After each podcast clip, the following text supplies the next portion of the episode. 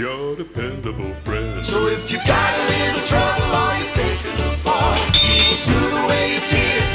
All you got to do is call.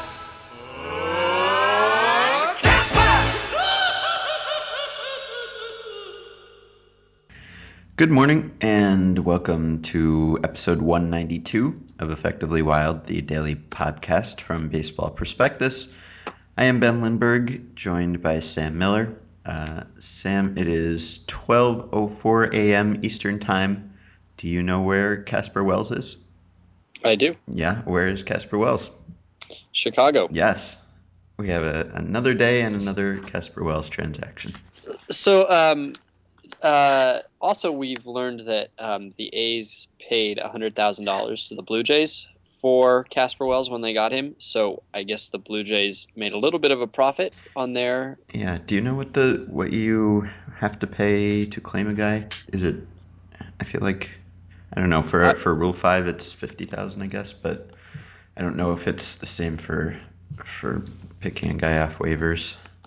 I, um, for some reason, the number that is in my head is 25, and I don't know if that's. Uh, well, okay, so 20,000 in 2009. hmm Uh, so let's guess that it's somewhere around there. Okay. Uh, tw- it looks like 20,000 in 2011 as well. All right. So that's not a bad little profit. So uh, it seems so odd, though, for the A's because uh, if we're to believe Moneyball, um, the movie and the, the book and the, the I guess the, the TV show is there a TV show about it? It's in production. Uh, the A's, um, it like like Billy Beane has to like fly to Cleveland in order to save seventy thousand dollars on Ricardo Rincon. right. Uh, so it feels weird that they would just give up a hundred grand like that. I mean, think how many think how many sodas you could put in a vending machine. hmm Uh, so- and they got five plate appearances out of it. So I don't know. Maybe they figure maybe they're going to get one hundred and six thousand out of uh, out of the White Sox. Maybe that's just how the A's roll. Yeah. So I guess. Uh, I mean, I guess it was it was Cespedes coming back that kind of that took his roster spot with the A's. So I guess with the White Sox, he I was looking to see if maybe they would actually keep him for a while. I don't I don't know. They have I mean Rios is this is a, a good Rios year so far. Uh, and they have De Aza who is not doing great, but and they have Viciedo who is not hitting yet. Um, I don't know whether whether he would start uh, over one of those guys or whether it's just depth or whether he'd be a fourth guy. I don't. Uh, I guess they have also on their roster right now in the outfield they have Jordan Danks. Maybe he's a Jordan Danks replacement. I don't know. Maybe we'll be talking about him getting DFA'd on tomorrow's show. Yeah, maybe this is maybe Casper Wells is just like um, like Beanie Babies in the late '90s. Maybe this is a bubble market. hmm Uh, Dutch tulips. Yes. Well, we will continue to, to, to monitor this story. Uh, what is your non Casper Wells topic? Uh, Manny Machado. Okay, and I guess mine is just by default kind of Stephen Strasburg. Do you uh, are you paying attention to this Dodgers game at all? No, I'm I'm focused completely on the podcast. You weren't paying attention. It's an it, it's just an extraordinary game. Uh, before we get to our topics, it's twelve nothing in the fifth, and that's you know that's a blowout, but it doesn't quite capture just what a blowout it is. Like the the through through four innings, the Rockies also left eight men on, and have uh, as I'm watching it right now, they have a 588 on base percentage for the game, and Tyler Chatwood, the pitcher, is batting.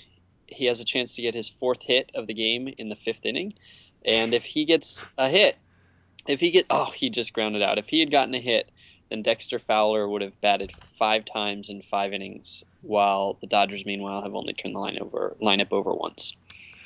It's an extraordinary game, and the Dodgers are one two-run homer away from having the second worst run differential in the National League.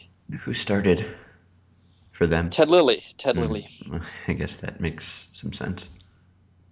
Um, yeah. All right. So anyway, um, do you want to go first? Okay, I guess. Uh, it's just kind of a half-developed topic because it's a half-developed story. We don't really know what's wrong with Stephen Strasburg, but but all season, uh, people have kind of been, been saying that he doesn't look quite right. I was I was watching him pitch against the Braves earlier tonight, and uh, he just he didn't look quite Stephen Strasburg like.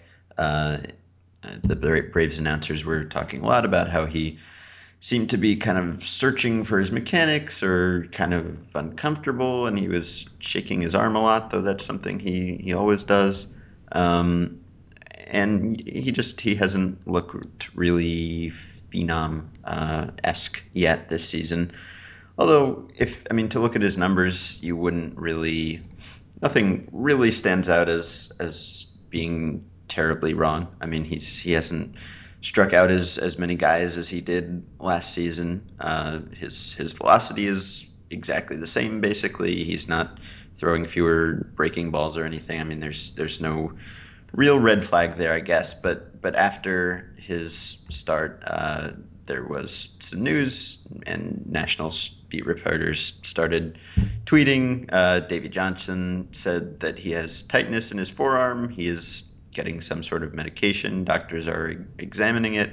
Uh, it's too early to tell if his next start is in jeopardy, but um, you would you would think it probably is, given how cautious they've been with him in the past. And it just sort of it sucks, I guess. Uh, I'm not usually that upset about a, a player getting injured, but but this is it's disappointing. Uh, our our lineup card topic that the staff is all contributing to this week is is players who we wish would have stayed healthy in their careers.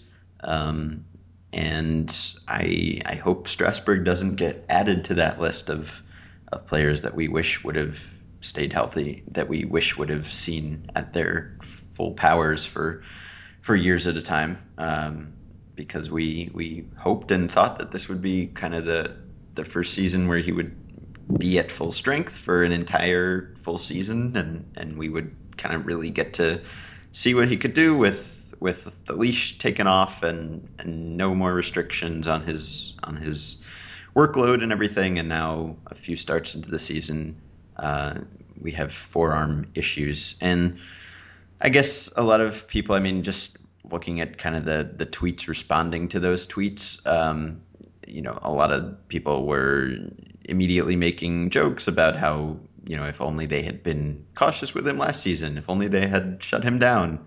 Um, and and I guess that will be kind of the the narrative. If this does turn out to be a, a significant injury, then I don't know. I guess it will just be one more one more piece of evidence that that we don't know anything about pitcher injuries and we don't know how to prevent them uh, and that I, don't know, eh, as cautious as we are and as many guidelines as we follow, we we just can't prevent them. At least with certain guys who maybe have some some kind of you know mechanical precursor that that leads to injury as as he does or as people who who know about those things or claim to know about those things say he does.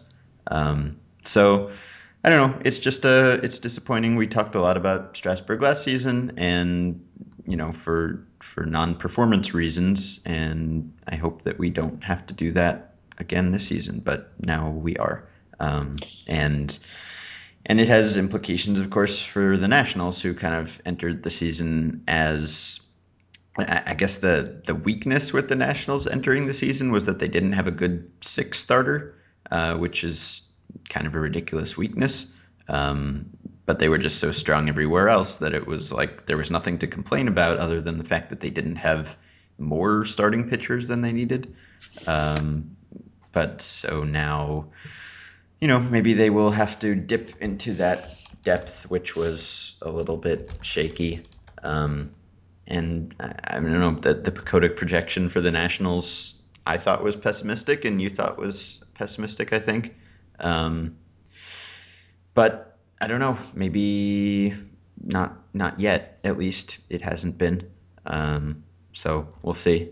And of course, uh, Dan Haren has has been more like I guess like he was last season than he was in seasons prior, or at least home run wise. Uh, he has given up a lot of them, so that's a concern too. Um, anyway, those are things that I am thinking about that. Um, do you know what uh, forearm tightness? What like what is the what is what does that point to? I mean, is forearm tightness just just forearm tightness, or is it like the sort of thing that shows up just before shoulder pain or th- you know sprained elbow? I th- I think it's a it's an elbow precursor thing.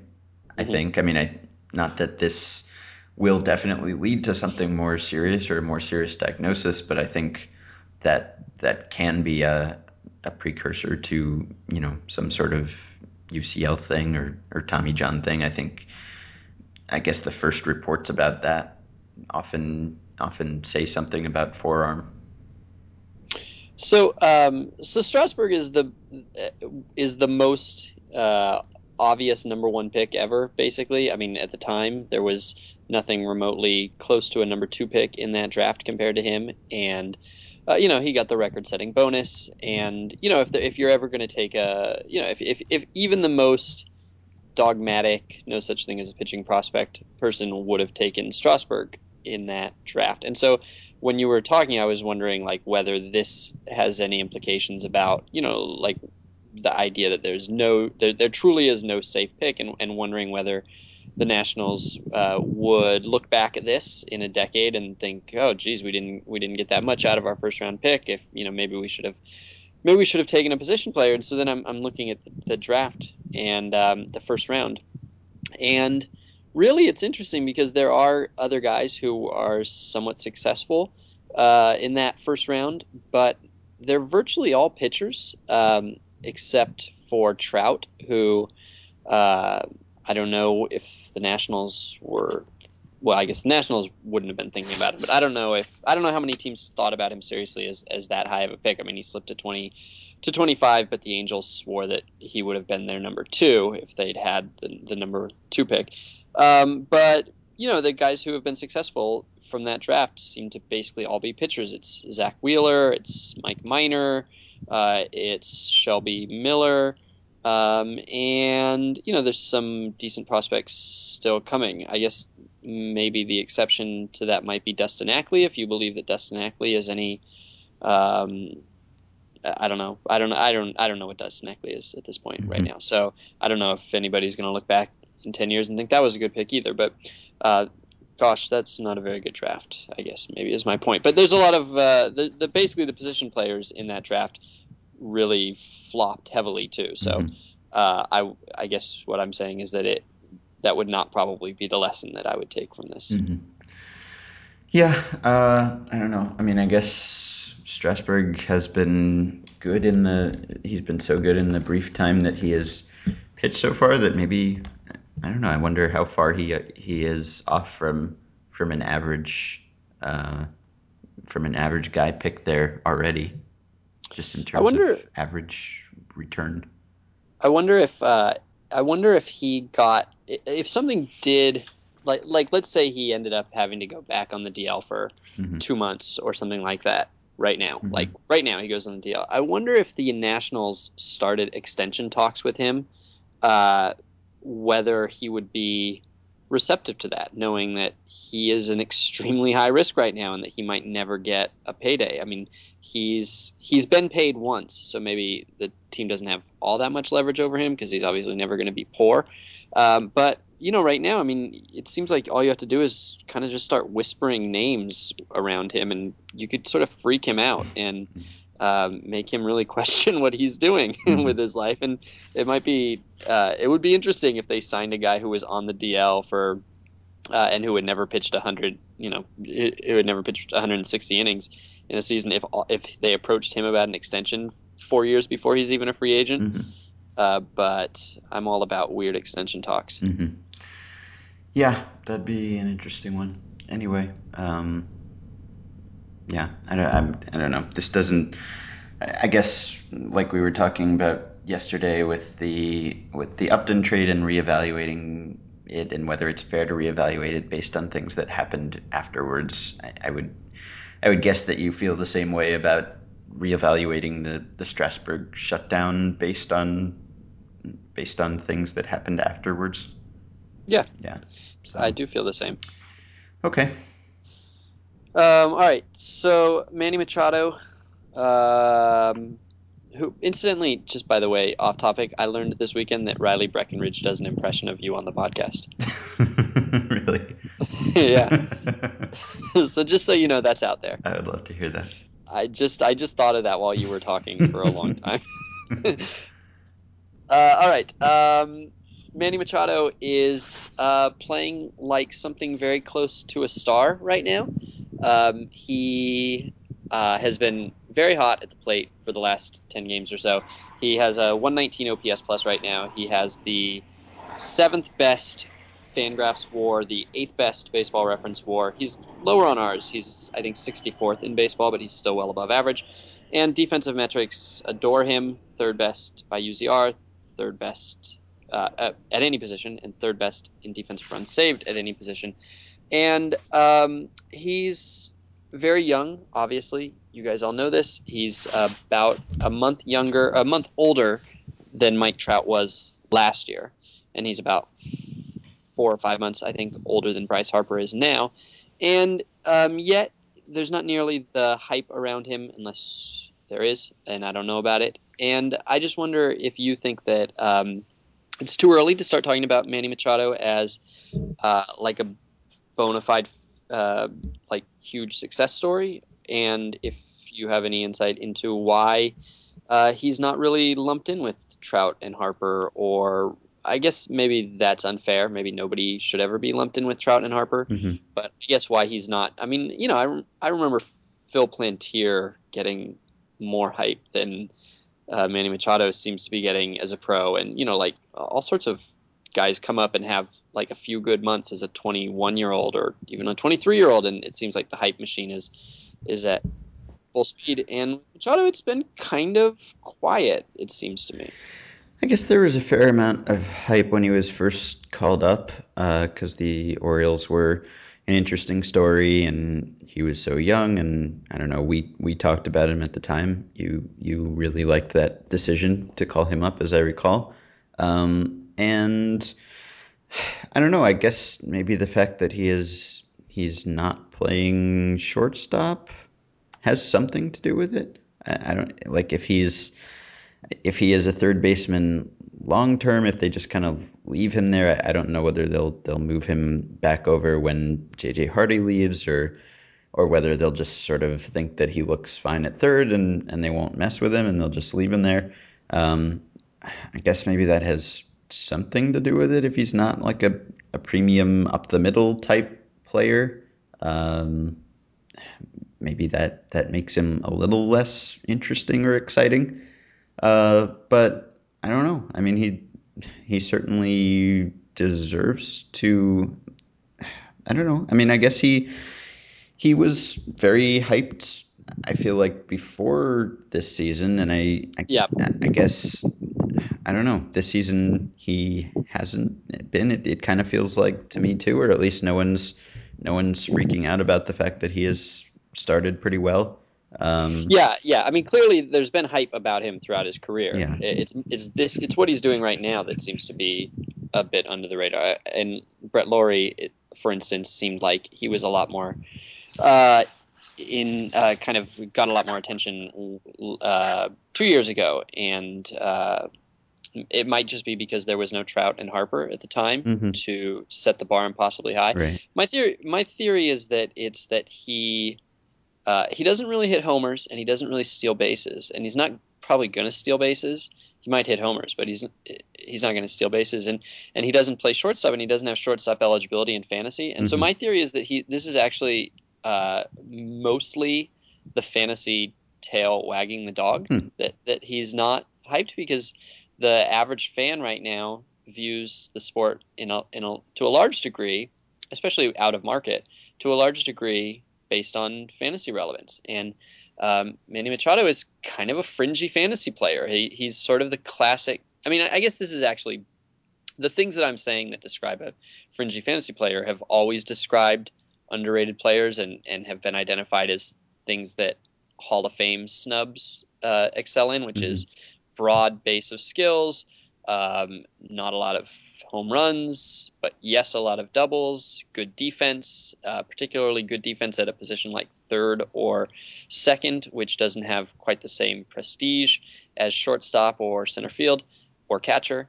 And um, he, so he's not, um, yeah, maybe he's just he's he's not kind of classically sexy. He's more like real life sexy, Mhm. uh, and so maybe that's why it's hard for that message to get out of Baltimore. Yeah, and Harper and Trout are are out there doing doing their things. So They are out there. I mean, I'll, there's probably a lot of tweets comparing Manny Machado to previous 20 year olds that just aren't being written, and there's a lot of probably baseball reference play index queries about him that aren't being queried because uh, he's the clear number three in this race. He's uh, not nearly as sexy as the other two. hmm Well, uh, he should be appreciated more. Yeah, it'll be interesting to see if the Orioles somehow uh, make the playoffs again. Um, whether he gets uh, MVP push. I mean, obviously, we don't know what he's even gonna. Who knows what his stats will even look like in in June? But whether um, whether his age kind of helps or hurts in the building of his personal narrative. hmm Okay. Anyway, all right, that'll do. All right. Uh, tomorrow is email show, so please send us emails. I I believe we could use some more emails. Uh, so email us to them at podcast at baseballprospectus.com, and we will be back tomorrow.